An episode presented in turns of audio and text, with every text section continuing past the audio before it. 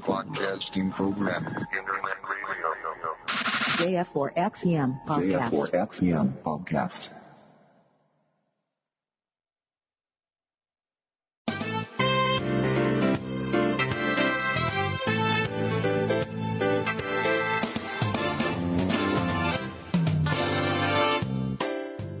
空海 アイティー ニュース。この番組は取れたての アイティー ニュースを新鮮なうちにお届けするポッドキャストです。お届けするのはつきちゃんとみっちゃんです。最後までお聞きください。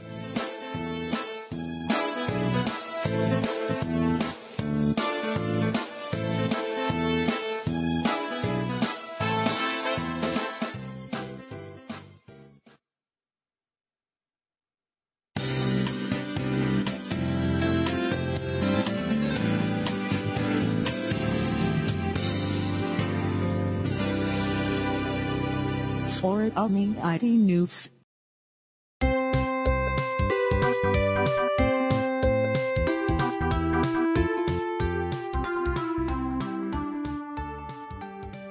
Soraumi アイティー ニュースにせんよんじゅっかい。あ、ちょっと待って、 iPad が喋り出した。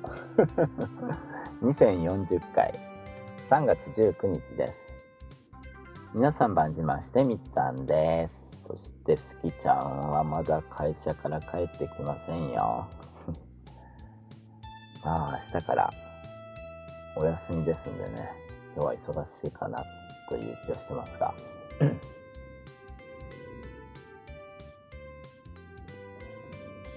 い、えー、配信昨日おとといとお休み、お休みをさせていただきました。大変失礼いたしました。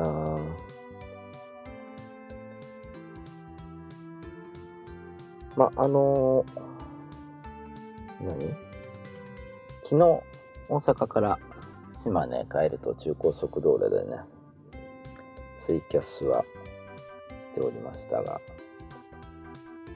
聞いた方が何人いるかな。あ、パルちゃんさん、こんばんは。お散歩さんもこんばんは。お散歩さん、昨日はお付き合いありがとうございました。あとで私も録画をちょっと見直したんですけど、映像はだいぶ止まり気味でしたね。まあ、高速走ってると、まあ、特に中国道はトンネルも多いしな。人の住んでないとこ走りますからね、電波弱いのは仕方ないかなと思いますけども。はい、まあ無事に、えー、島根に帰ってまいりましたよ。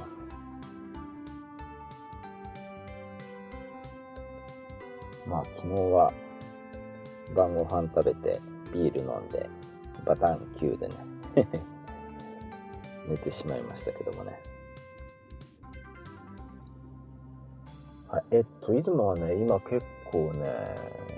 強風が吹いてます。多分これ、強風注意報かなんか出てんじゃないかなと思いますけど。日中もね、結構ポカポカ陽気、にじゅうに、さんどまで上がったんじゃないかなと思いますけども、長袖の作業服、袖まくってね、仕事してましたけど。えー、中国地方はね、今日春一番観測したそうですよ。えこれ春一番ね、ギリギリですね、えー、立春から春分までの間に最初に吹く強い南風、これを春一番とするんですけどもね、えー、明日はつかがまあ春分の日だったんでね、まあ、ギリギリの春一番発表ということになりました。うん、中国地方、去年もね春分の日の前の日だったんでね、にねん続けての滑り込みセーフという感じですけどね。まあ、春一番が吹いたからセーフかアウトか分かんないですけどね。ジミーちゃんこんばんは。散歩さん、こちらも暖かかった。全国的に暖かかったんでしょうね。でこれ春一番、え地方気象台が発表するんですよね。なので例えば島根で風が吹いたとしても広島で吹かなきゃ春一番にならないんですけどもね。ちなみにこれ地方によって何メートルの風が吹いたら春一番になるかっていう基準がバラバラなんですよね。えー、九州南部だと秒速はちメートル、九州北部だとななメートル、四国、中国、北陸はじゅうメートル、近畿、東海、関東ははちメートルということでね、バラバラということですが、まあ一応山陰じゃなくて中国地方にも春が来たということでいいんでしょうかね、えー、昨日、おとといおととい出雲から大阪へ向かう途中で、えー、っと米子道の、えー、蒜山高原サービスエリアかな、パーキングエリアかなで休憩をしたんですけどもね、えー、あの辺はまだ道路の脇に雪が残ってたし、サービスエリアの芝生はね真っ白けでしたねおい、もうさんがつも半ば過ぎたぞって思ってたんですけどね、まあ山の中はまだ雪も残ってる状態、まあ大山もね頂上の方は真っ白けなんでね、まあ寒いとこは寒いんだろうなという気がしてますが、はい、まあ明日からさんれんきゅうということで、さんれんきゅうの人はいいですね。私は関係ないから仕事しますけどね、えー、まあ天気、えっと山陰は日曜日はね若干雨マークがついてたんですけど、全国的にはどうなのかな、えー、天気のいい連休さんれんきゅうなので、まあでもな、コロナウイルスがあってなかなか出歩くのも躊躇する感じにはなるのかなと思いますけどもね。まあ、つきちゃんもさんれんきゅう、まあいちにち有給使っとってるんでね、よんれんきゅうの間にまあ引っ越しということになってますけどもね、結構会社のね若いあんちゃんたちがね手伝ってくれるみたいですよ大物の運び出しを、まあ運び出し運び運び込み含めてですけど、ただすきちゃん的にはその運んでもらう荷物がまだちゃんと整理ができてないというね本当にできるんかって気がしますけど、一応今住んでるアパートね、今月いっぱいまで借りることにしてるらしいです。本当はあの日割りで計算してくれるらしいんですけどね、終わらなかったら大変ってことでね、一応今月いっぱい借りた状態にしてるそうなんで、まあ月ちゃん的にはお引越しウィークに突入って形かもしれませんね。でもさんまさん、業者さん頼んだ方が安かったりして、うーん、どうだろう、プロの引っ越し屋さん頼むのと手伝ってもらった人に晩ご飯と、まあ、ちょびっとぐらい握らせるのかなどっちがどっちだかねアメリカンさん、こんばんは。幸い引っ越しに使うトラックはね、スキちゃんの会社のトラックがどうもタダで借りれそうなんでね、まあ、そこの部分だけでも安くは上がってると思いますけどね。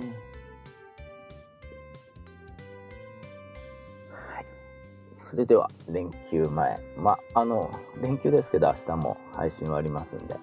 空海は、えー、ニュースを紹介していきたいと思います。あ、紹介していきましたね。いや、自分で用意しなきゃいけないんだよちょっと待ってくださいね。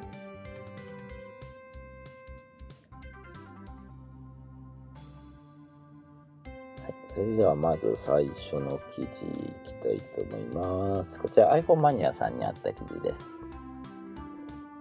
ドコモ、新型コロナウイルスの流行に伴い料金の支払い期限延長措置を発表という記事が上がってました。ドコモを含む エヌティーティー グループ各社は新型コロナウイルスの流行に伴い各社サービス料金等の支払いが困難なユーザーを対象に料金支払い期限の延長を行うと発表しましたと。えー、これは対象になるのは エヌティーティー 東日本、西日本、エヌティーティー コミュニケーションズ、エヌティーティー ドコモ、エヌティーティー ファイナンスですね。えー、新型コロナウイルス流行に伴いユーザーから申し出があった場合に限り料金の支払い期限を延長しますと。支払いあ対象の支払いは支払い期限がにせんにじゅうねんにがつ末日以降になっている料金で、ユーザーは申請を行うことによりにせんにじゅうねんごがつ末まで期限を延長することができます。これは法人個人いずれも対象となるということだそうですね。一応国としてはケーディーディーアイ そしてソフトバンクにも要請は出してて、多分今日のこのニュースには間に合わなかったと思いますけども、明日までには大手残りに社もね、同じような内容で発表するんではないかなと思いますけどもね。まあコロナウイルスなかなか収束を見せませんけど、ただね、大阪市内はね普通でしたよ人いっぱいでしたよ。えー、まあ梅私は結局娘のアパートと阪急梅田あたりをうろうろしたぐらいですけどね、まあ、大阪駅梅田駅人はいっぱいいましたからね。コロナウイルス関係ないのっていうね感じもしましたけど、えー、パルちゃんさん豪邸に、うん、行ってみれば豪邸かもしれない。えー、今 ワンケー ですけど、これが、えー、ツーエルディーケー になりますんでね。で今までバストイレはユニットだったんですが、これがちゃんと独立すると、ある意味スキちゃんにとっては豪邸かもしれませんよ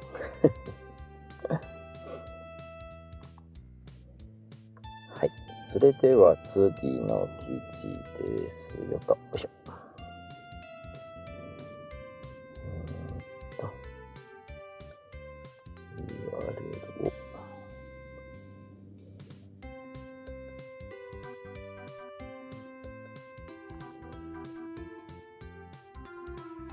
それでは次の記事、エンガジェット日本語版にあった記事です。アップルストア休業、追ってお知らせするまでに変更、さんがつにじゅうしちにち以降も延長かという記事が上がってました。えー、アップルはさんがつじゅうよっかの時点で、えー、当社の小売店はさんがつにじゅうしちにちまで休業というふうに告知をしていたんですが、その後えー、これが変更されて、お近くのアップルストアは追ってお知らせするまで休業いたしますということで、にじゅうしちにちという日付が消えたんですよね。まあこの文章を読む限りではにじゅうしちにち以降も続くというふうに読み取れますよね。えー、これに一番最初に気がついたのはアメリカの ナイントゥファイブマック さんですね。えー、英語のこのお知らせですけども、オールドとニューとふたつ、えー、元記事の方には貼り付けてありますけども、最初の方はにじゅうしちにちまで、マーチさんがつにじゅうしちにちまでというふうに書いてあるんですが、これが、えー、期限を設けないような表記に変わっているということですね。はい、実は、えー、っと昨日一昨日か心斎橋心斎橋にねちょっと行って、この張り紙をね見てこようと思ってたんですが、引っ越しが引っ越しの荷物運びがね若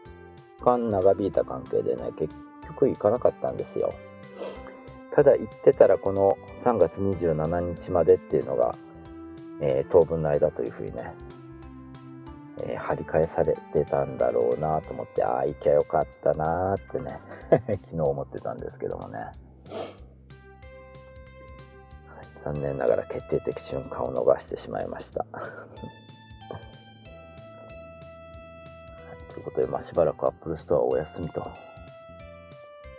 これ Apple の大打撃でしょうね、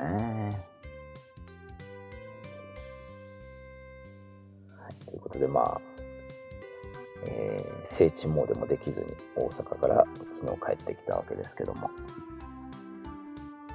えー、っとお散歩さん、うちもそうだけど一人暮らしだと広いよ。一部屋は物置。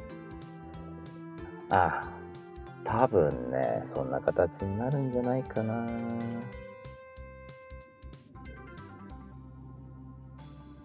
あのー、エアコンがね、リビングと一部屋にはついてるんですよ。ただもう一つの部屋にはエアコンがついてないんですよ。必要ならば自分でつけてねっていうことだと思うんですけども、多分そのエアコンのない部屋が物置になりそうなね気がしますけどもね。ジミーちゃん ツーエルディーケー だと夫婦と小さい子供一人でも生活できるね。ああ、できると思いますよ。だから夫婦の部屋と子供部屋で普段はリビングでっていう形がまあ普通な使い方なんでしょうね、えー、お散歩さん、新型 iPad Pro と MacBook Air 買いに行こうと思ったのにダメじゃん。いやいやいや、オンラインでポチればいいんじゃないけいちゃんこんばんは。散歩さん、私は仕事部屋になっているので無理だけど、普通に暮らすならじゅうにじょうほどの エルディーケー でも暮らせそう。ああ、だからリビングをどう使うかですよね。うん、確かつきちゃんの借りたリビング、あれ何畳だろう。ろくじょうはあるよな。はちじょうぐらいあるんじゃないかな、リビングとダイニングキッチンと、まあ、リビングとダイニングキッチンが確か仕切りがなかったと思うんでね。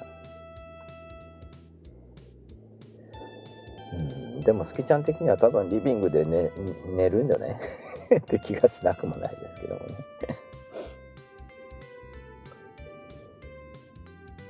はい、それでは次の記事ですよと。あれ、これちょっと貼る順番間違えたな。そのアップルの新型 iPad Pro だわ、 iPad Air だ、あ、じゃなかった、MacBook Air だわ、Mac mini だわのニュースを先に読んでからサードパーティーの製品を紹介するつもりだったんですが、私のミスで、えー、記事の順番を間違えたけど、まあいいや、間違えたまんまいっちゃおう、えー、きなきなさんの方にあった記事です。ロジテック iPad Pro じゅってんご インチや iPad 向けのトラックパッド付きキーボードケースコンボタッチを発表という記事が上がってました。えー、Apple が発表した iPad Pro 向けのマジックキーボードはホームボタンのない iPad Pro 専用で、ホームボタンのある旧 iPad Pro や iPad では使用できないのですが、ロジテック、日本ではロジクールが、えー、総代理店ですけども、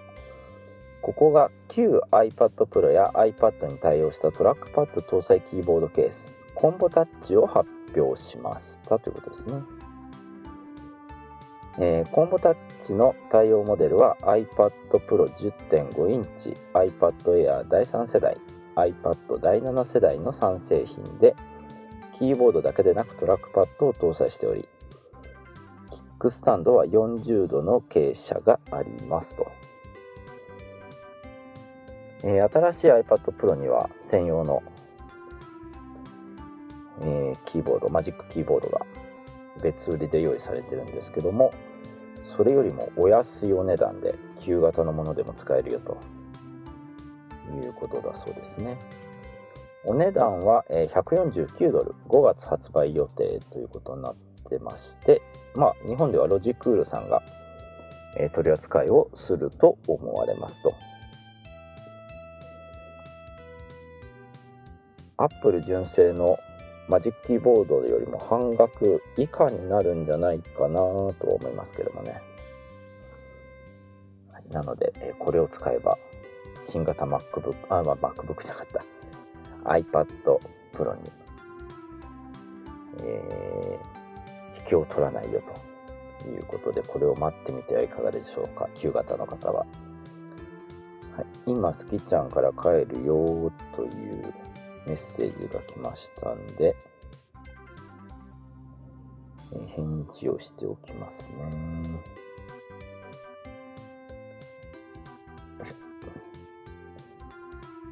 返事をしておきました。えー、壁紙も変えておきましょうかね。よいしょよいしょ。なんか久しぶりにこの壁紙を変える作業をするな。はい、変えました。あるちゃんこんばんは。えー、けいちゃん、うちも ツーエルディーケー。 おお。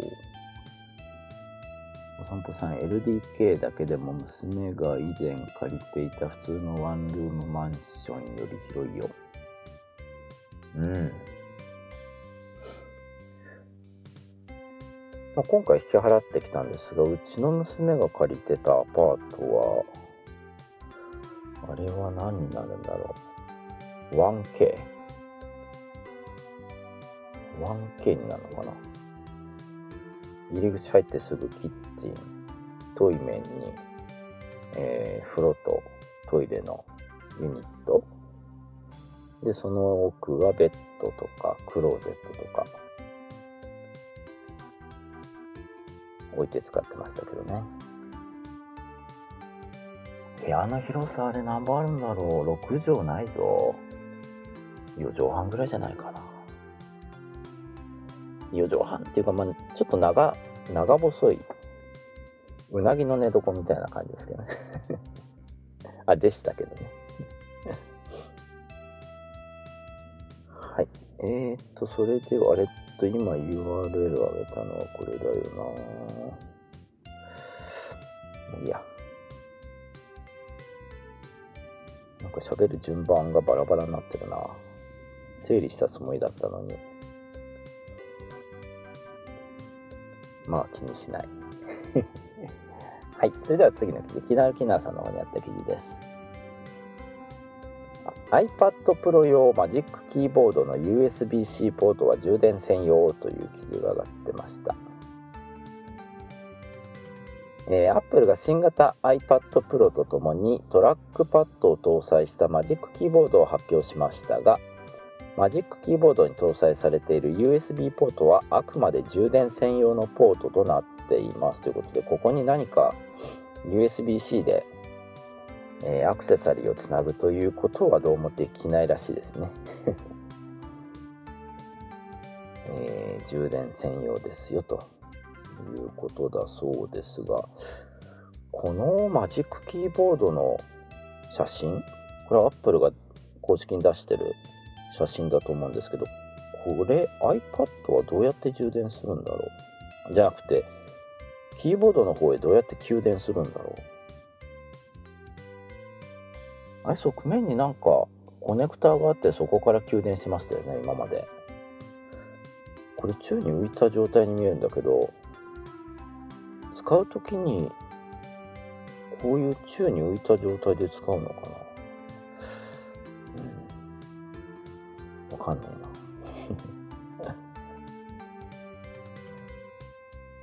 はい、えー、っとこのマジックキーボードですね、 iPad Pro じゅういちインチのだいに世代およびだいいち世代、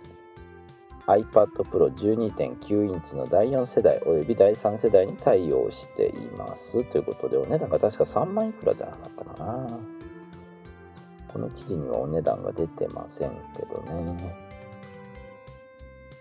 まあ純正の方がスッキリはしてるんでしょうけどね、さっきのサードパーティーよりは、サードパーティー製よりは。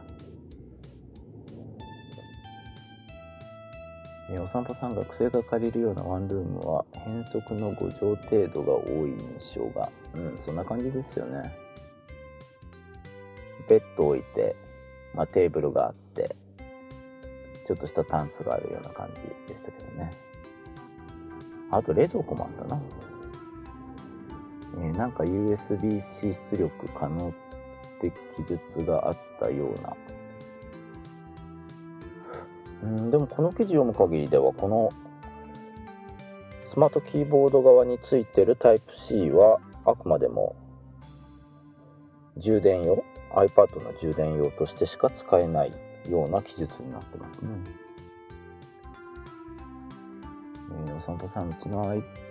あ、うちのプロにも使えそうなのでキーボードだけ買おうかな。お、えヒンジ部分に ユーエスビー-C コネクターがあるね。ああ、この、はいはいはい、確かに丸いとこにあるね、タイプ C の。えー、なぶすみさん、こんばんは。お散歩さん、ぜひ買ってみて人柱になってみてください。私は iPad Pro 持ち合わせてないんでね、買ってもどうしようもないよということになりますけどね。iPad Pro でね、ポッドキャストの編集でもできるってんならちょっと考えますけどね。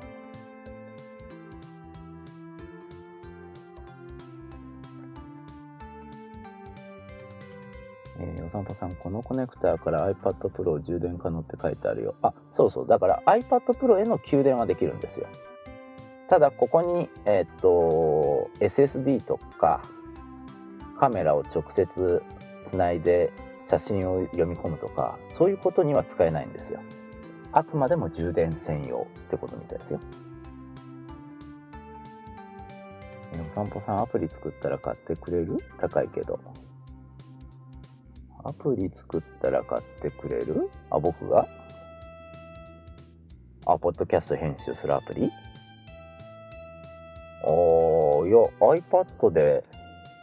完結するんだったら買いますよ。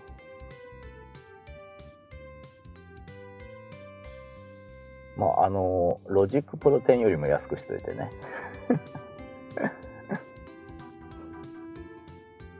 ジミーちゃん、きっとできるから買ってみて。ジミーちゃん買ってみたらはい、それでは次、エンガジェット日本語版にあった記事です。新 iPad Pro のレーダースキャナ解説、 スリーディー 認識で エーアール が進化、もののオクルージョンも対応。オクルージョンってなんだ。えー、Apple が発表した新 iPad Pro の最大の進化点は、背面に Apple 製品として初めてレーダースキャナーを搭載したことでしたということで、えー、っと アイフォンイレブン Pro シリーズのようにカメラがみっつついているのかと思いきや、ひとつだけカメラじゃないんですよね。カメラは、えー、超広角と広角なので、えー、っとイレブン Pro にイレブン Pro シリーズにある望遠がないわけですよ。で、この部分にこのレーダースキャナーっていうのがついてんですよね。多分目隠ししてるように見えますけど、上がフラッシュでそのレーダースキャナーで、その下にもちっちゃな丸がついてる。 iPhone にはそんな丸ってあったっけ。あ、iPhone にもあるな。でもこれは多分 iPhone のマイクですよね。これもレーダースキャナーのセンサーになるのかな。このレーダースキャナーは光を使い、広い範囲の距離、奥行きを測る装置です。自動運転やロボットナビゲーションなどでも広く使われている歴史のある技術ですが、スマホの機能として耳にすることはほとんどないため、一体何なのか、具体的に何ができるのか分かりやすいとは言えませんと。で、この記事の中では、えー、このレーダースキャナーの簡単な概説と新 iPad Pro で何ができるかをまとめますということで、えー、っと iPhone の場合は、あのー、赤外線の赤い点々点々点を照射して顔認証とかに使ってるんですけども、まあ、平面に照射すれば当然均等にその点点点点点が出るんですけども、立体物にぶつけるとそこの点と点の間の幅間の幅点と点の距離がこう微妙にずれることで、まあ立体物であることを認識するんですけども、このレーダースキャナーっていうのは光を放ってそれが戻ってくる時間で距離を計測するというものらしいですね。私もレーダースキャナーでちょっと検索かけてなんぞやと調べてはみたんですけどもね。なのであのポケモン ゴー とかで、うん、ポケモン ゴー でもいいし エーアール を使うアプリ魔法同盟とか、あの エーアール をオンにした時にカメラをこう回せとかはちの字に動かせって言ってくるじゃないですか。あれって結局その背面カメラでこう周りをの状態を確認してそのデコボコを認識してるらしいんですけども、このレーダースキャナーを使うとそれをしなくて済むと、エーアール アプリの起動が早くなるというのが一番の今のところメリットみたいですね。あと iPhone で使ってるその赤いポチポチポチで、えっとマックスごじゅっセンチぐらいだったと思うんですけどもね、それ以上離れるとダメらしいんですよ。ただこのレーダースキャナーは、えっと何メートル単位で先を見ることができるので、えー、カメラのぼかしとかも、えー、どういうんだろう、今の iPhone の技術よりもより鮮明に出せるという利点もあるらしいですね。まあ、ただ iPad Pro でっかいのそんな振り回、まあ、振り回さなくていいけどさうん、どっちかというと iPhone とかにつけた方が利用範囲は広がるような気がするのは僕だけ、うん、まあまあ実験的な試みなんでしょうね。これ iPad につけてもしかしたら今年秋に出す iPhone にもつけてくる。ただ iPhone につけようとすると三眼のうち一つ潰さなきゃいけないですよね、多分はあのスペース的に。望遠やめちゃうのかな、どうなんでしょうね。まあ遠くのものを映したいなら近づけよって話ですよね超広角はそれこそ後ろそれ以上いけないけども広い範囲撮りたいよっていう時に威力を発揮するんで、えー、アイフォンイレブン みたいに望遠はなくてももしかしたらいいのかもしれないですけどね。えー、お散歩さん何を求めるかによるけど簡単な切り張りでいいなら作れると思う。うん、複数トラックが使えてあ使えて、うん、できればノイキャンあるといいな結構うちは雨音とか入ってくるんでね。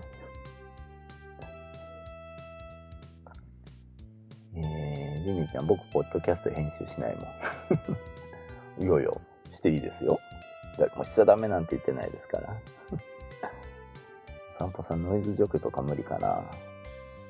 あ。 Mac みたいにプラグインがあればいいけど iPad 用のプラグイン、ノイズ除去用のプラグインなんて出してるとこないですよね。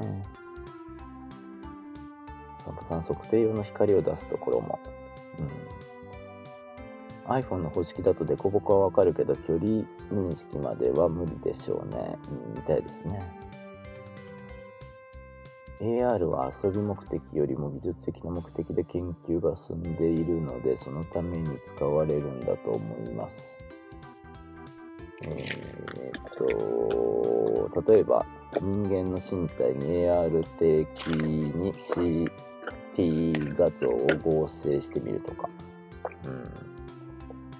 はい、すけちゃんおかえりなさい。ただいま、こんばんは。お疲れ様です。えい、疲れてますよ、こんばんは。はい、えー、よん連休突入のためにしっかり頑張ってきましたか？なんかよん連休行っても多分あっという間だよ。バタバタバタバタってまあねはい、えー、より詳しい解説は、えー、本文の方を見ていただきたいと思います。はい、それでは次の記事ですが、えー、っとね次の記事は新型 Mac mini 発売 エスエスディー 容量が倍増ってやつ。iPhone マニアさんの記事。はい。え、ジミちゃんもよん連休中です。あ、今日休みだって、そういや ライン に書いてたね。有給ですか？じゃないかな。はい。それでは次の記事は、えー、iPhone マニアさんにあった記事です。新型 Mac mini 発売 エスエスディー 容量が倍増。はちまんにせんはっぴゃくえんからという記事が上がってました。 Apple は Mac mini の新モデルを発表しました。標準構成モデルの エスエスディー ストレージ容量がにばいに増加しています。価格はにまんあじゃなくて はちまんにせんはっぴゃくえんからですということで、えー、Mac mini も新しいものが出たよと。にせんじゅうはちねんじゅうがつ末の刷新以来の新型ということですね。標準構成 エスエスディー ストレージ容量が にひゃくごじゅうろくギガバイト と ごひゃくじゅうにギガバイト に倍増されていますと、えー、ストレージ容量は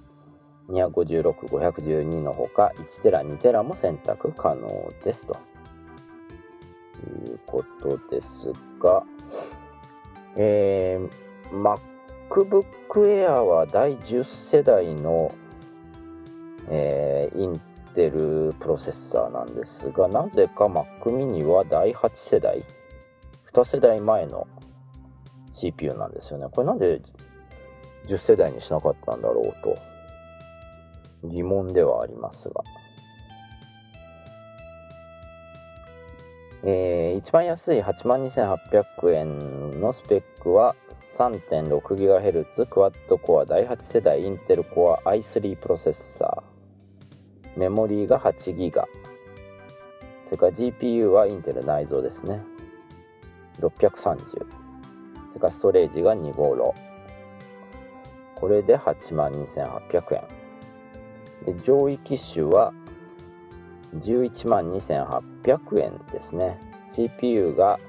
さんギガヘルツ ろくコアのだいはち世代コア アイファイブ プロセッサーですね、えー、ターボブーストは よんてんいちギガヘルツ です。メモリーが はちギガ、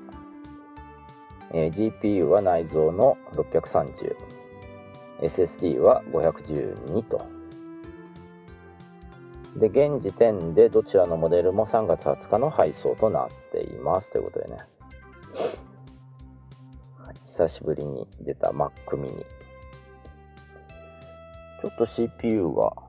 気にはなるんですけどね。皆さん買いますか？えジミーちゃん、有給取らなきゃ職場がペナルティ受けることになるので、そうそう、会社脅したらさんじゅうまんくれないと有給取らないぞっていや普通はだって絶対にさんがつ末までになんかいつか消化しろって言われてるけど、そうそう、それができなかったらひとりにつきさんじゅうまんのペナルティが会社に課せられますんでね。だってみっつは取ってないよ。僕はね、あのしがつ入社で有給の発生はじゅうがつなんですよ。なので、えー、っと去年度というか今年度か、今の平成元年度は私の場合はしがつついたち以降に発生する有給からなんで、じゅうがつついたちから翌年のくがつさんじゅうにちまでっていう計算なんですよ。月ちゃんとこもそういう風になってんじゃないの？いやだってすごい言われてるよ今。あ、いや計算上は入社日じゃなくって有給が発生する日からいちねんかんでっていうことになってるはずです。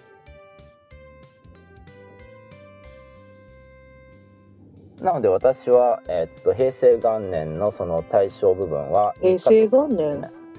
あー令和元年令和元年の対象部分はみっか取ってるんで私はクリアになりますよ。アップルウォッチのカレンダーではなのかぶんしか表示できません。何日表示させようとしたの？勝手に喋る。ジミーちゃんでもミニはクロック数がエアより格段に高いね。ああまあ給電が ひゃくボルト でやるからそうなるんでしょうね。佐藤さん Mac mini の Mac mini はオプション関係のアップデートだけだからなあだけだからかな。第じゅう世代はろくコアが出てないと思う。そうだっけ？えー、っとそれでは次の記事です。 iPhone マニアさんにあった記事です。 iPad Pro にせんにじゅうと MacBook Air にせんにじゅうのスペックを比較スペックを徹底比較という記事が上がってました。えー、さんがつじゅうはちにちに新型 iPad Pro と新型 MacBook Air が発表されました。この記事では同価格帯の iPad Pro と MacBook Air のスペックを比較してみましたということで、えー、どっちを買うというね比較に使えるかなって感じですけどね。えー、ここで比較するのは iPad Pro じゅういちインチはちまんよんせんはっぴゃくえん、そして iPad Pro じゅうにてんきゅうインチじゅうまんよんせんはっぴゃくえん、あと MacBook Air が いってんいちギガバイト デュアルコア アイスリー にひゃくごじゅうろくギガバイト のじゅうまんよんひゃくじゃないじゅうまんよんせんはっぴゃくえん、 MacBook Air いってんいちギガヘルツ クワッドコア アイファイブごひゃくじゅうにギガバイト のじゅうさんまんよんせんはっぴゃくえん、これさんきしゅのスペックを確認できますということですね。価格帯的にはまあ下が はちまんよんせんはっぴゃくえんで上が じゅうさんまんよんせんはっぴゃくえん、まあじゅうまんえんぜん後という形ですけどもね。えー、持ち運ぶんなら重さですよね。重さ重さはどこにある？多分下の方だよな。嘘だ、下の方にないじゃないか、重さが。ん？重さ？重さ？ああ、重量あった。iPad Pro のじゅういちインチは Wi-Fi プラスセルラーで よんひゃくななじゅうさんグラム、 じゅうにてんきゅうインチの Wi-Fi プラスセルラーが ろっぴゃくよんじゅうさんグラム、 Core アイスリー のMacBook Air は せんにひゃくきゅうじゅうグラム。 あ、MacBook Air はどっちも重さ一緒なんだ。 せんにひゃくきゅうじゅうグラム ですね。うん。すきちゃん的にはここの中から選ぶって言ったらどれを選ぶ？え、買ってくれるの？いやー、えーっと見せるだけ。え、買うの？ iPad Pro のじゅういちインチ。はあはあはあ、じゅういちインチ。はちまんよんせんはっぴゃくえん。私の入れようとする保険適用外の歯と同じぐらいの値段だよ。あ、じゃあこれ歯に入れたら？何言ってんのよ。じゅうにてんきゅうインチだったら今の MacBook Air と同じぐらいでしょ。むしろ画面大きいか。多分でかいだろうね。うーん。ただこれえっと iPad Pro の方は Wi-Fi シックス 対応なんですが、 MacBook Air の方は Wi-Fi ファイブ にしか対応しないんですよね。えー、最新の Wi-Fi 規格には対応しないということなんですよね。 Wi-Fi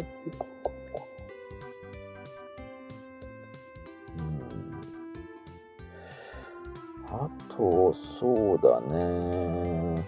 RAM に関してはここの一覧表では iPad の方は未発表となってますが、これは ろくギガバイト 載ってるそうです。で MacBook Air の方は RAM は はちギガバイト もしくは じゅうろくギガバイト が選べるよということですね。まあ iPadOS がもうちょっと賢くなってくれると iPad ででも Mac と同じようなことができるようになったらいいのになって気がしますけどね。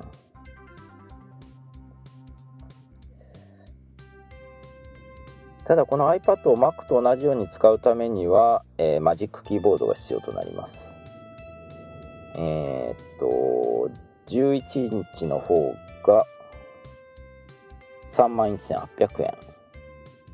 ん、じゅうにてんきゅうインチの方は さんまんななせんはっぴゃくえんですね。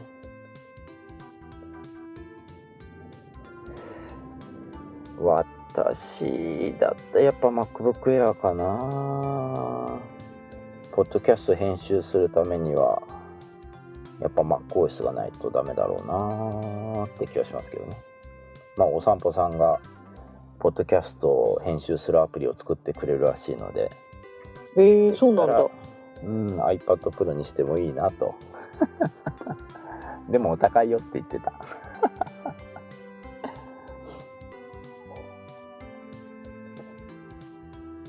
い、皆さんならどれを選びますか？さんぽさん、 Apple 製品には通常のインテルのラインナップにない特殊な シーピーユー が多いからややこしい。今回の iPad Pro は画面サイズなどの仕様変更がないからとりあえず買い替えなしかな。買うとしたら初代を買っ初代を使っている じゅうにてんきゅうインチを買い替えたいけど。お、MacBook Air は娘用に買うことになりそう。おー、ジミーちゃん、僕エアーの Core アイファイブ にひゃくあ、いやごひゃくじゅうにギガでいいよ散歩さん、 じゅうにてんきゅう インチは想像以上にでかくて重いよ。 Wi-Fi プラスセルラーだと持ち歩く気にならない。あー、 じゅうにてんきゅう インチは確かに重たいって言いますよね。散歩さん、多分ごじゅうまんくらいかな。えー、これポッドキャスト編集用のアプリ高いよMacBook Pro 買えるね買える、確かに買える。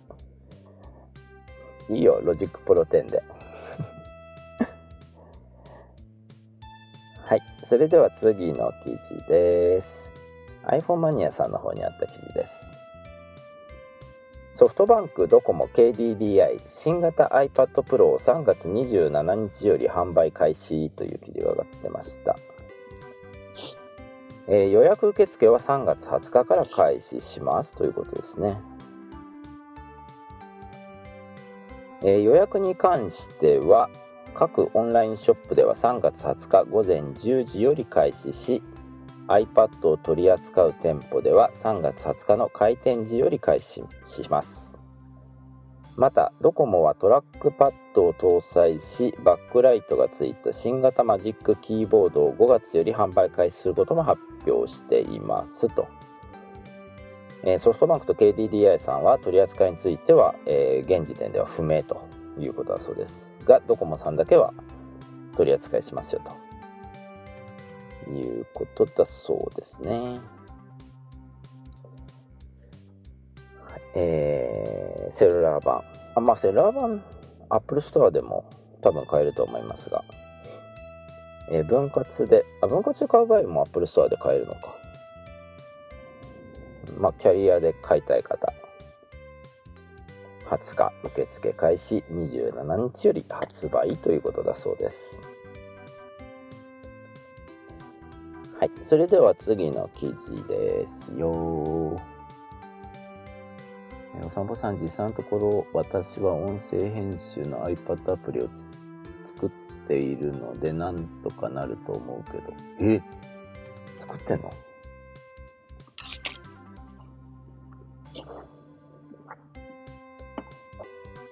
そのお散歩さんが作ってるアプリでポッドキャストの編集ってできそうにないのかなはい、それでは次の記事はエンガジェット日本語版にあった記事です。おお、なんだ、外の音かい？え、うん、外の音がしとる？うん、あ出て出てきなかったんですけど、あそういうことね、ごめんね風がすごい強くて、あのベランダのスリッパ、うん、スリッパっていうかサンダルが吹っ飛んどったけど、うん、拾いに行ってました。ごめんなさい確かに吹っ飛ぶわな、風強いからな。はい、次はエンガジェット日本語版にあった記事です。現行 iPad Pro 用純正キーボードが密かに値下げ、実は新機種用が流用できますという記事が上がってました。 Apple は iPad Pro 新モデルとともにキーボードカバーマジックキーボードを発表しましたが、これに合わせて新モデル用のスマートキーボードフォーリオ、トラックパッドを搭載しない現行タイプも発売しましたと。えー、実はこのモデルは現行にせんじゅうきゅうねん版のじゅういちインチと じゅうにてんきゅうインチ iPad Pro でも公式でサポートしており、さらに現行機種と比べて安価になっています。つまり現行モデルに対しては、えー、ひそやかになされた実質的な値下げでもありますということだそうですね新価格はじゅういちインチ iPad Pro だいに世代用スマートキーボードフォーリオ日本語実が いちまんはっせんはっぴゃくえん税別、 じゅうにてんきゅうインチ iPad Pro だいよん世代用スマートキーボードフォーリオ、えー、実配列が にまんはっぴゃくえん、それと旧価格の いちまんきゅうせんはっぴゃくえんと にまんにせんはっぴゃくえんと比べてせんえんからにせんえんの値下げになっているということだそうですね。えー、モデル名にはじゅういちインチ用はだいに世代、 じゅうにてんきゅうインチ用はだいよん世代とありますが、それぞれだいいち世代およびだいに世代、すなわちにせんじゅうはちねんじゅうがつ発売の iPad Pro のサポートが保証されていますと。えー、カメラ穴はだいに世代だとだいよん世代に合わせた形状となっていますが、カメラの穴が若干違うのかな。えそのため現行 iPad Pro じゅういちインチではだいいち世代、 じゅうにてんきゅう インチではだいさん世代のユーザーも安心して購入できますと。うーん、え現在これ購入するためには今のところ Apple 公式オンラインストアだけということだそうですね。はい、トラックパッドなくてもいいよという方はお安いのが手に入るよということだそうですよ。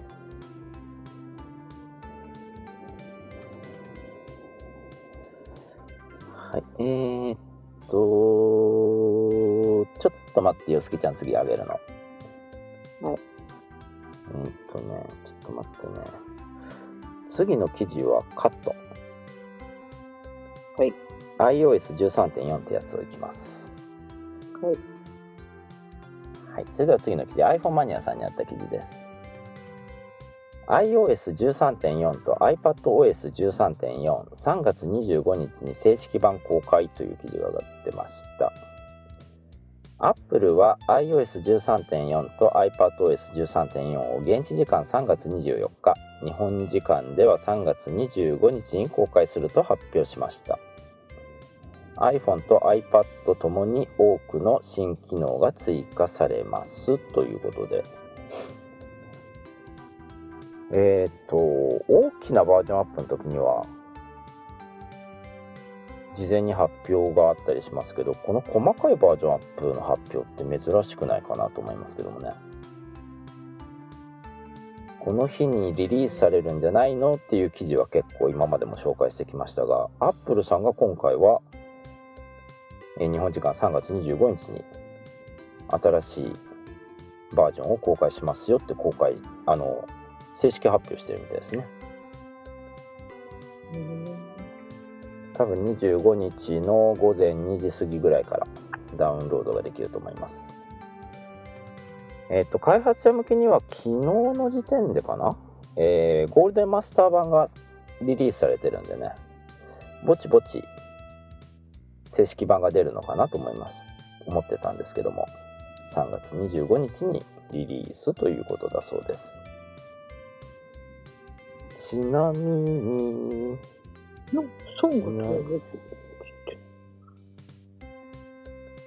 さんがつにじゅうごにち、いやさんがつにじゅうごにちってなんかアップルさん的になんかの日なんかな。いや、あのそういうわけじゃないと思うよ。私が今使ってるこのセブンプラスのプロダクトレッドって初めて出たプロダクトレッドじゃん。うん。これの発売日もさんがつにじゅうごにちだったのよ。へえー、そうなんだ。で私はその日に買注文してるけん。うん。だけなんかあるのかなと思って。こんな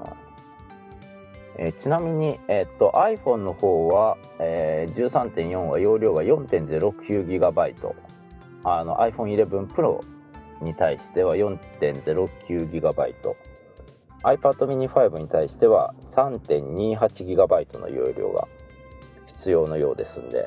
もし容量が足りなくなってる方、容量開けときましょうね。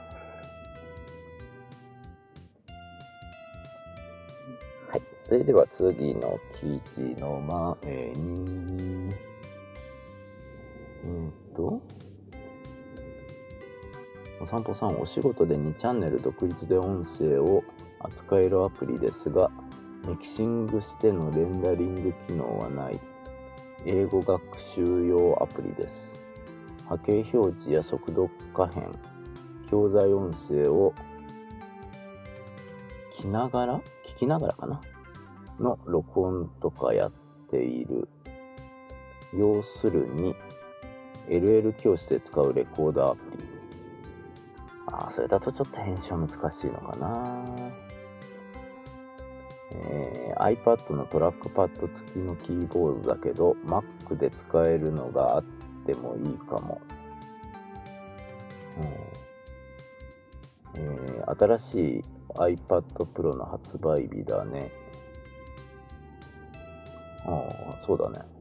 ジミーちゃん、その日がジミー誕生ごかげつとふつかまえ記念日だよ。な, なんて細かいんだ。ややこしい。ややこしい。よく数えたね。偉い。そっちの方が偉いわ。はいはい、そうそう。はい、それでは次、iPhone マニアさんにあった記事です。iPhone と iPad のケースに春の新色を追加という記事が上がってました。えー、アイフォンイレブン シリーズのシリコンケース、レザーケースなどに新しい色が追加されましたということで、えー、シリコンケース、カクタス、グレープフルーツ、サーフブルー、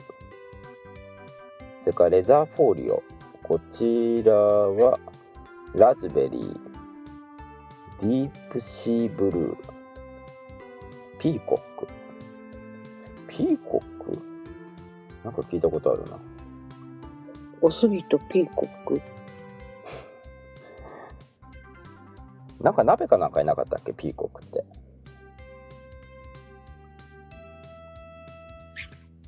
調理器具メーカーなんか、うん、そうだねって言いたくない感じだけど違ったっけピーコック？ピーコックってなんかなかったっけ？あ、魔法瓶の株式会社。魔法瓶か。え、知らない。でもなんじゃそれ。え、知らない。ピーコックは結構、あ、そうだ、僕会社持ってる行ってる水筒ピーコックだ、そういえば。ローリーでローリーでそこで見て初めて聞いたピーコック。そう、なんとかコックって言ったらやっぱりエースコックだろ。どんだけ食いじはっとんねん。そんなことないわ。あと iPad Pro 用のスマートフォン利用、こちらにピンクサンドという新しい色が追加されてるみたいですね。なんかイメージができない。カクタスって何と思って。カクタスカクタスってなんだろうね。あ、でピーコックって結局どんな色なん？うーん、聞く？誰に？それ聞く？それ僕に聞く？持ってるんでしょ？何を？水筒、水筒。あ、水筒はこれいろんな色だったよ。待って。虹色？カクタスってね、緑色。緑色。あ、ピーコックってクジャクのことだと。うんって書いてあるけど、ピーコックってのがどの色なのかが、どの色なのかが。あ、ピーコックブリー、ブリー、ブルーとかグリーンはあるけど、ピーコックはないな。緑なの。濃ゆい緑。うん。カクタスも緑？カクタスはちょっと薄い緑。ピーコックに比べたら薄い。もうちょっと分かりやすい色がいいな。なんかもっと分かりやすいね。サーモンピンクとか。もうそれはいいくない？うん？なんかいいさっきのビターのねえっていうのがどっかのあのご近所の奥さんがあのスーパーの前でワンになって喋ってる時の言い方だ。ねえ。ご近所のおばちゃんと話さないからわかんない。でもなんかそのねえって言い方がおかしかったんだもん。はい、はい、次 iPhone 愛をありがとうさんにあった記事です。 Apple Watch 用バンド各種ににせんにじゅうねん春の新色ということで、こちらは現物の写真もついてるんではっきり比較できますよ。スポーツバンドがカクタス、グレープフルーツ、サーフブルーのさん色。左からですね。それからスポーツループはご色。サンシャイン、ビタミン、ビタミン C？ サーフブルー、ネオンライム、ネオンピンク。左からにばんめがビタミン C みたい。なんかなんでこれがビタミン C なんだろう。舐めたらビタミン C が溶け出すのかな。そしてナイキスポーツバンド、あー、くしゃみが出かけて間に合ったかな。ミュートにしました。音切れた一緒、うんうん。えー、ナイキスポーツバンドの方はブラックとライムブラスト、そしてミッドナイトターコイズとオーロラグリーンのに色を追加と。ナイキスポーツブルー、あ、ナイキスポーツループはワールドインディゴとライムブラスト、ハイパークリムゾンとネプチューングリーンのに色を追加と。モダンバックルはラズベリーとディープシーブルーのに色を追加。レザーループはピーコックを追加。モダンバックル、好きちゃんが欲しかったやつ。うーん、いつかは欲しいな。エルメスバンドは黒、白、ゴールドとオレンジのに色を追加。それからこれもエルメスだね。黒オールオーバープリントと白オールオーバープリントのに色を追加。これもエルメスだ。えーと棒柄黒シンプルトゥルーラリー、シンプルトゥルーラリーレザーストラップ。下噛みそうだな。高級感のなさそうな。読み方がね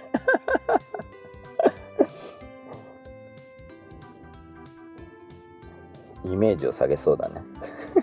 うん、もうちょっとエレガントに読まんと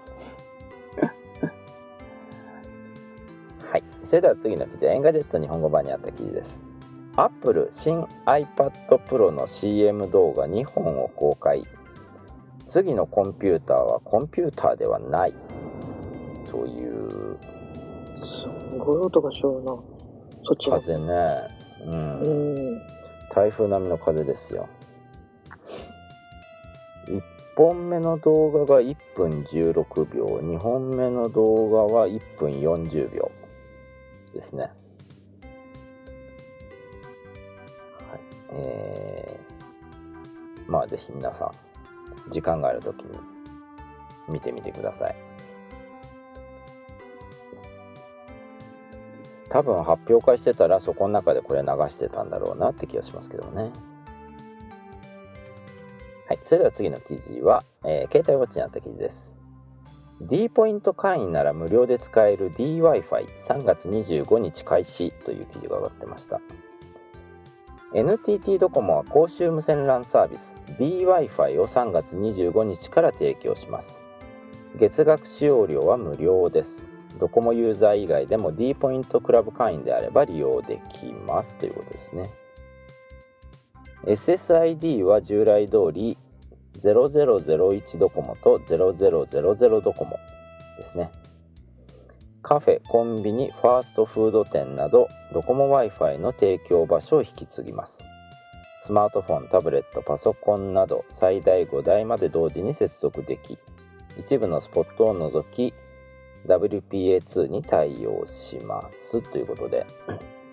まあドコモユーザーは当然使えると思うんですけども、 D ポイントクラブに入会して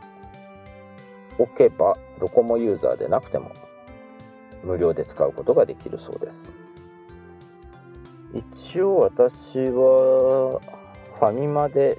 D ポイントよんじゅうばいキャンペーンを今やってるんで一生懸命ポイント貯めてますが、そのために D ポイントクラブ一応入会したんでね、使えるかなという感じですね。今何ポイント貯まりました？えっとね、今まだ還元されてるのはよんポイント、うん、あのいちポイントはちょっと遅れて入ってきて、残りのさんじゅうきゅうばいってとこはしがつの末ぐらいに入ってくるらしいです。うーん、はい、ということで、まあ、にじゅうごにちから使えるということはそうですね。 D ポイント D ポイントジミーちゃんエルメスからクレームが来る来るか、うん、きっとそうきっとそうはい、それでは次の記事はトラベルウォッチにあった記事です。アドベンチャーワールドジャイアントパンダファミリー ブイアール ライブ配信開始という記事が上がってました。現在アドベンチャーワールドコロナウイルスの影響を受けて休園してるんですよね、うん、なのでパンダが見れない。でもアドベンチャーワールドの中のパンダはいつも元気だよということで、さんがつじゅうはちにちからジャイアントパンダファミリー ブイアール ライブというのをスタートしたそうです。えー、パンダラブでパンダラブパンダラブで暮らすジャイアントパンダの桜浜、桃浜、彩浜がのんびり過ごす様子をリアルタイムで楽しめますということなんですが、ただこれねライブ配信はじゅういちじからじゅうにじまでのいちじかんしかないんですよじゃあ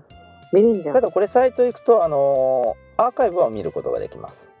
リアルタイムで見ようと思ったらじゅういちじからじゅうにじまで、うん、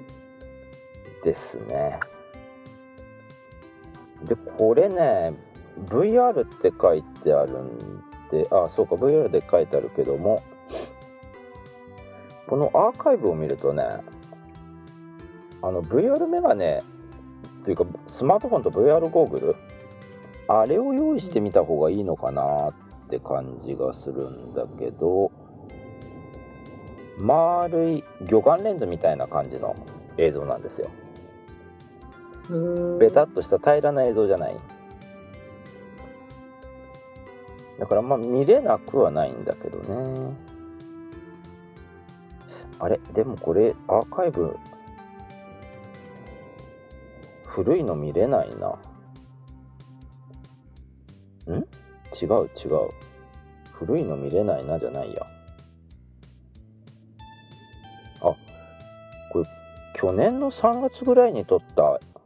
アーカイブもなんか見れるようにサムネイルがあるんだけど、ここはどうも再生できないですね。今見れるのはさんがつじゅうはちにちの昨日の分。今日の分はまだアーカイブが公開されてなさそうです。えー、さんがつじゅうはちにちぶんのライブちょびっと見ましたが、パンダが動いてたえ、そういう感想？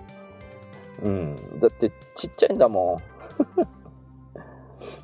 もっと大きくして見せてよって感じがするけどね、はい、気になる方はお昼お昼休みでもないもんなこれ、うん、ちょっと中途半端な時間。うん。お散歩さん、ドコモの公衆 Wi-Fi は他社と同じであんまり使い物にならない。買い物に行くスーパー内では調べ物をするときにはオフする。確かにソフトバンクもつながるけど通信してないような感じってのもあるよな。うん。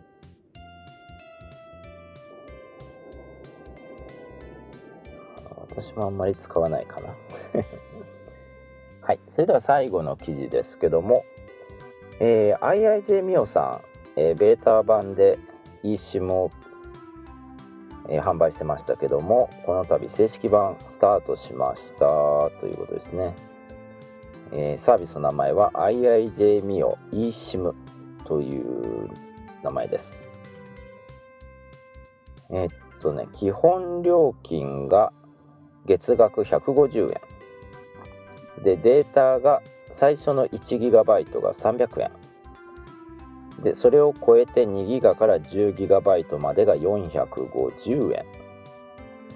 これ逆に言うと じゅうギガ 超えたらもう使えなくなっちゃうのかなというプランです。で、契約時にさんぜんえんの事務手数料がかかりますということだそうですね。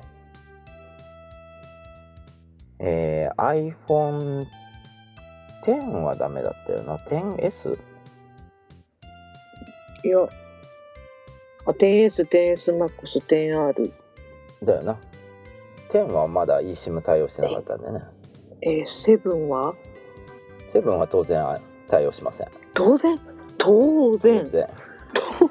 当然ですってなんで当然対応しません。あと iPad はだいななせだい、mini がだいごせだい、Air はだいさんせだい。それから、えー、この間発表された新しい iPad Pro も当然対応ですね。はあ、えー、これはんああこれはどこの回線使うんだろうな。この記事記事というか アイアイジェーミオ のページ見ると アイアイジェーエルティーイー っていう表示が出るんですよね。うん、どこの回線を使うのかこれを見る限りでは分かんないけど、多分ソフトバンクではないと思うなって気はしますけどね。なので、えー、っとこれ使わない月は、えー、月額ひゃくごじゅうえんで回線は維持できますと。ちょっと エルティーティー ドコモだよ。ドコモの回線使うんだ。うん、まあ、ソフトバンクの電波がないときに使えるかなと。まあひゃくごじゅうえんなら維持しとっても苦にはならないかなという感じはしますけどね。誰かもう申し込んだ人いますか？ケイちゃんとかすぐじゃない？あー、でも楽天モバイルも申し込んでるだろう。まああれもタダだからいいか。なんかなんか安いのにしたい安いのにしたい。あ、でもこれ音声通話ついてないからね。データ通信だけだからこれはね。音声通信ができんとツイキャスもできんの？あ、ツイキャスはできるよ。ね、電話ができんってこと？ああ、電話ができないね。お散歩さんどちらにしてもロック解除が必要なのか。そうですね、キャリアで買ってる場合は SIM ロック解除必要ですね。手続きはそんな難しくないですよ。ソフトバンクとかは SIM ロック解除のページに行って、えー、っと な, なんだかのなんだかを入力すればいいんですよ。なんだかえー、っとなんだっけなんだっけ アイエムイーアイ だったかな。十何桁の数字を入力してやるとそれで OK ですよ。簡単簡単。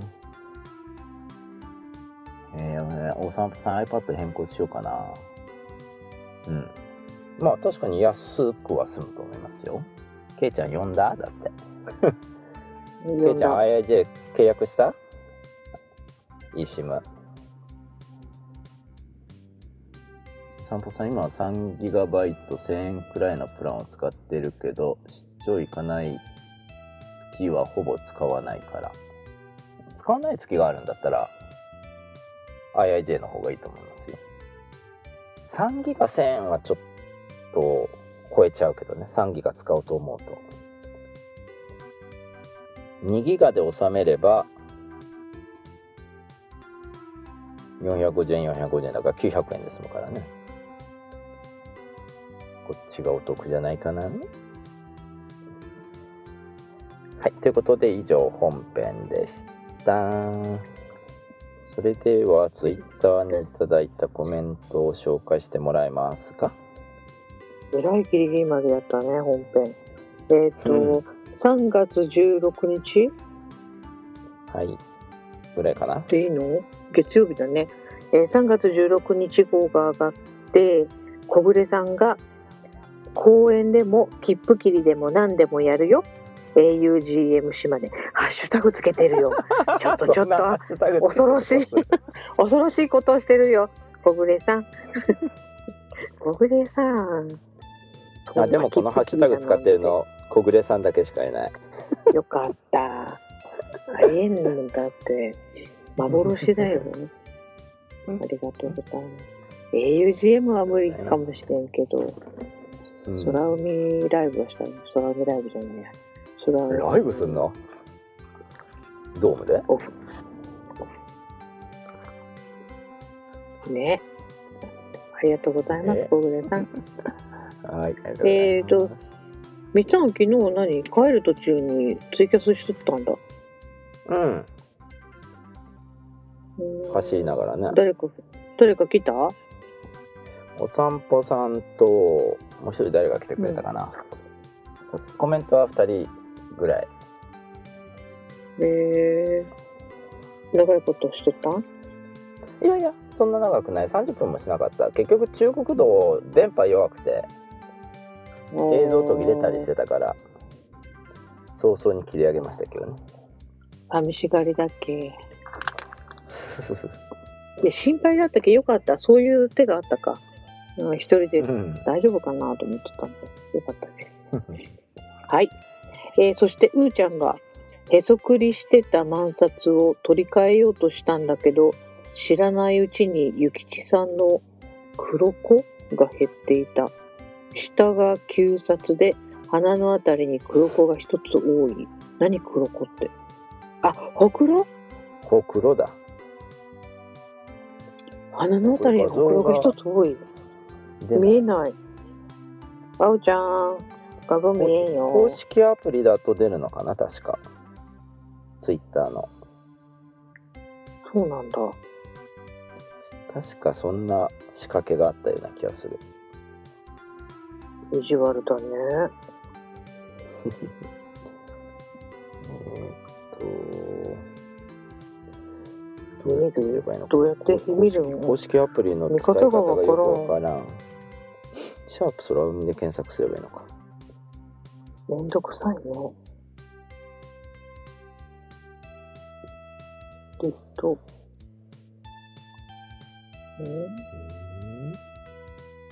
公式全然使い方わかんない。これなんか日付も全然古い。あ、これ公式アプリいちがつの書き込みの次にさんがつがあってまたいちがつに戻るというなんかわけのわからん並び方になってるな。じゃああうちゃんやっぱりちゃんとしてちゃんとして画像を送ってください。はい、ありがとうございます。ありがとうございます。えー、さくらちゃん、ジミーちゃんが、我が家にも桜咲くが届きました。おめでとうございます。おめでとう。本当に桜が咲いたね。よかったよかった。はい、ありがとうございます。お父さんまだまだ頑張らんといけんよ。はい、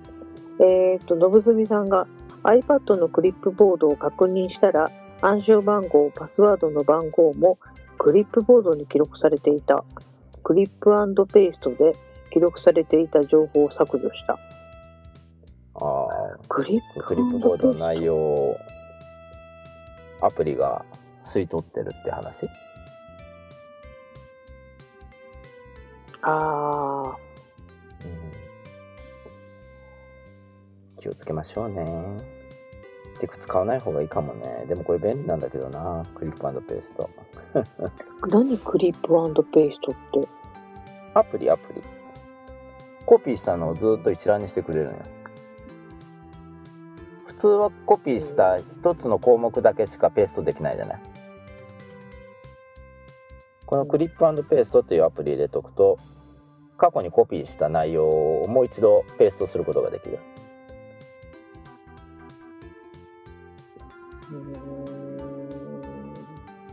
まあ、Mac にも似たようなアプリ入れてますけどね、便利なんで気をつけないといけませんね。はい、皆さんコメントありがとうございました。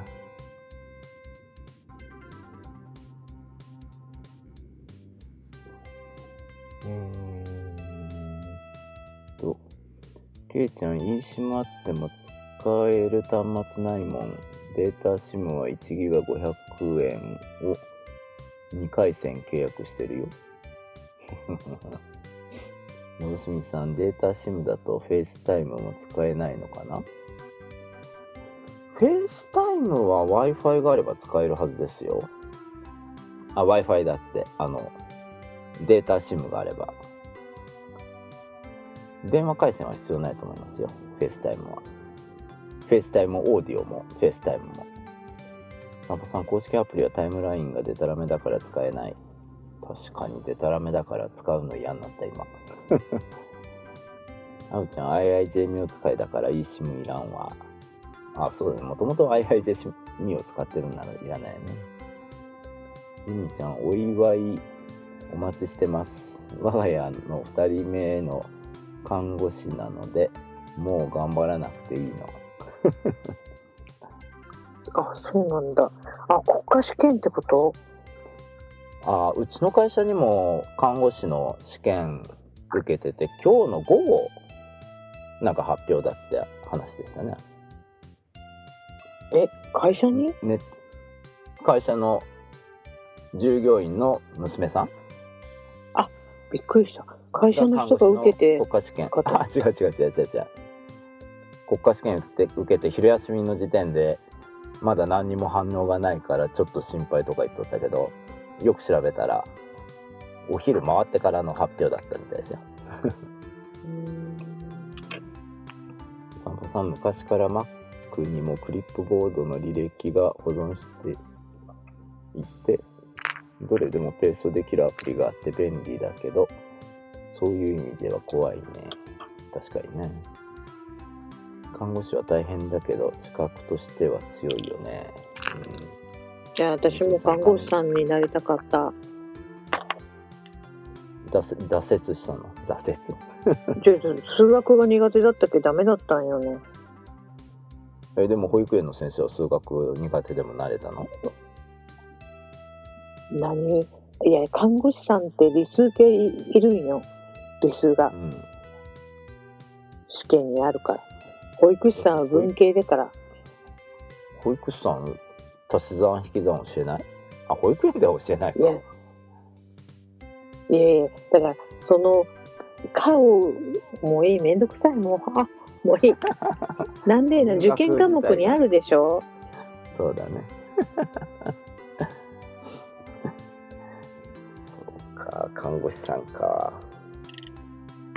いいねいいねちゃんはい、えー、っとつきちゃんなんかもういいよ、僕前だしはい、ほんな今日はこんなとこで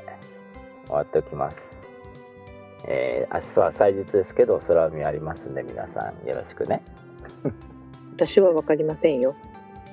俺も以上、引っ越しの準備せにゃいけんのんよ。え、もう完璧じゃないの